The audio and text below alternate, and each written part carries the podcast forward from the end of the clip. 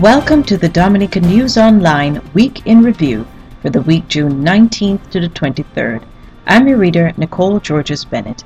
In the newsmaking headlines this week, one man is in custody in relation to the discovery of the body of Andy Carbon, age 32, on the bayfront in Roseau on Friday morning.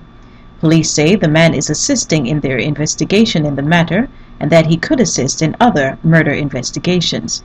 Carbon's body was found lying face down in a pool of blood at around 4:10 a.m. on Friday on the seawall on the bayfront. Police have deemed the incident a suspected homicide. And with 12 homicides reported in Dominica in 2017, head of the Criminal Investigation Department, Superintendent of Police Davidson Valerie, is expressing concern, saying that the figure is a little bit higher than usual.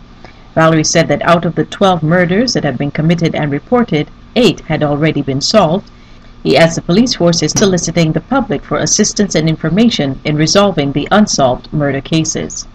A Commonwealth Observer mission to Dominica has concluded that the 2014 general election was not necessarily fair, and opposition leader Lennox Linton has said that the report justifies the call for electoral reform on the island.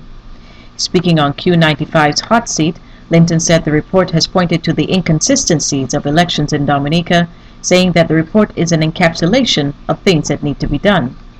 Meanwhile, the Electoral Commission of Dominica has announced that it now has at its disposal over $6 million to fund the necessary infrastructure for the introduction of identification cards, the effective verification of the identity of voters, and the sanitation of the list of electors.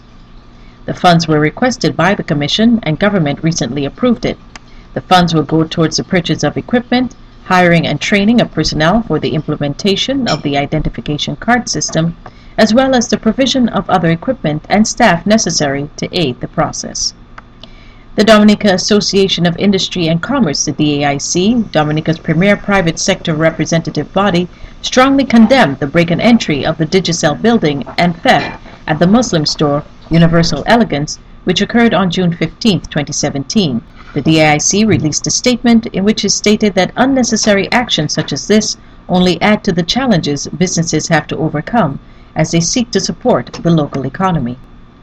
And Education Minister Peter St. Jean has announced that over $20 million has been invested in the payment of subvention to the Dominica State College in the last six years. He said on a recent Kairi FM radio program, from 2011 to now, the government of Dominica has invested $22,383,047.13 just in the payment of subvention to the state college. He said that while universities must generate their own revenues, the government of Dominica has assisted greatly in this regard. He disclosed that every month the government pays over $350,000 to the state college, with these funds going towards staff salaries and the institution's operating expenses. The Ministry of Health, in collaboration with the government of the Republic of Cuba, has awarded to 14 Dominican full scholarships to attend university-level study in that Spanish-speaking island. The scholarships were presented on Wednesday, June 21st, at the Cuban Embassy in Morne Daniel. The students will be studying in fields including general medicine, health technology, and civil engineering. An average medical program, according to statistics, costs roughly EC $300,000.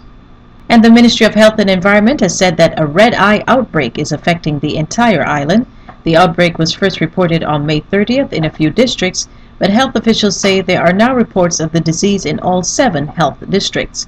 Chief Medical Officer Dr. David Johnson said that the outbreak will have an impact since those affected have to take a few days off or up to a week from work or school.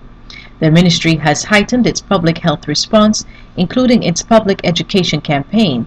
All health districts have stepped up surveillance and management of the disease.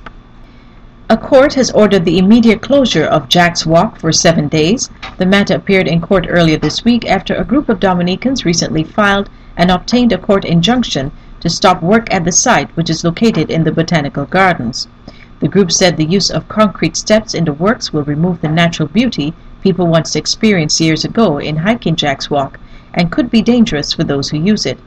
The matter is between a group of Dominicans and Tourism Minister Robert Tonge and Attorney General Levi Peter. The matter will be heard in court again. And those were the headlines this week. For details of these and other stories, please review DominicaNewsOnline.com. Our music theme is from Ithaca Studios. I'm Nicole Georges Bennett. Thank you for listening.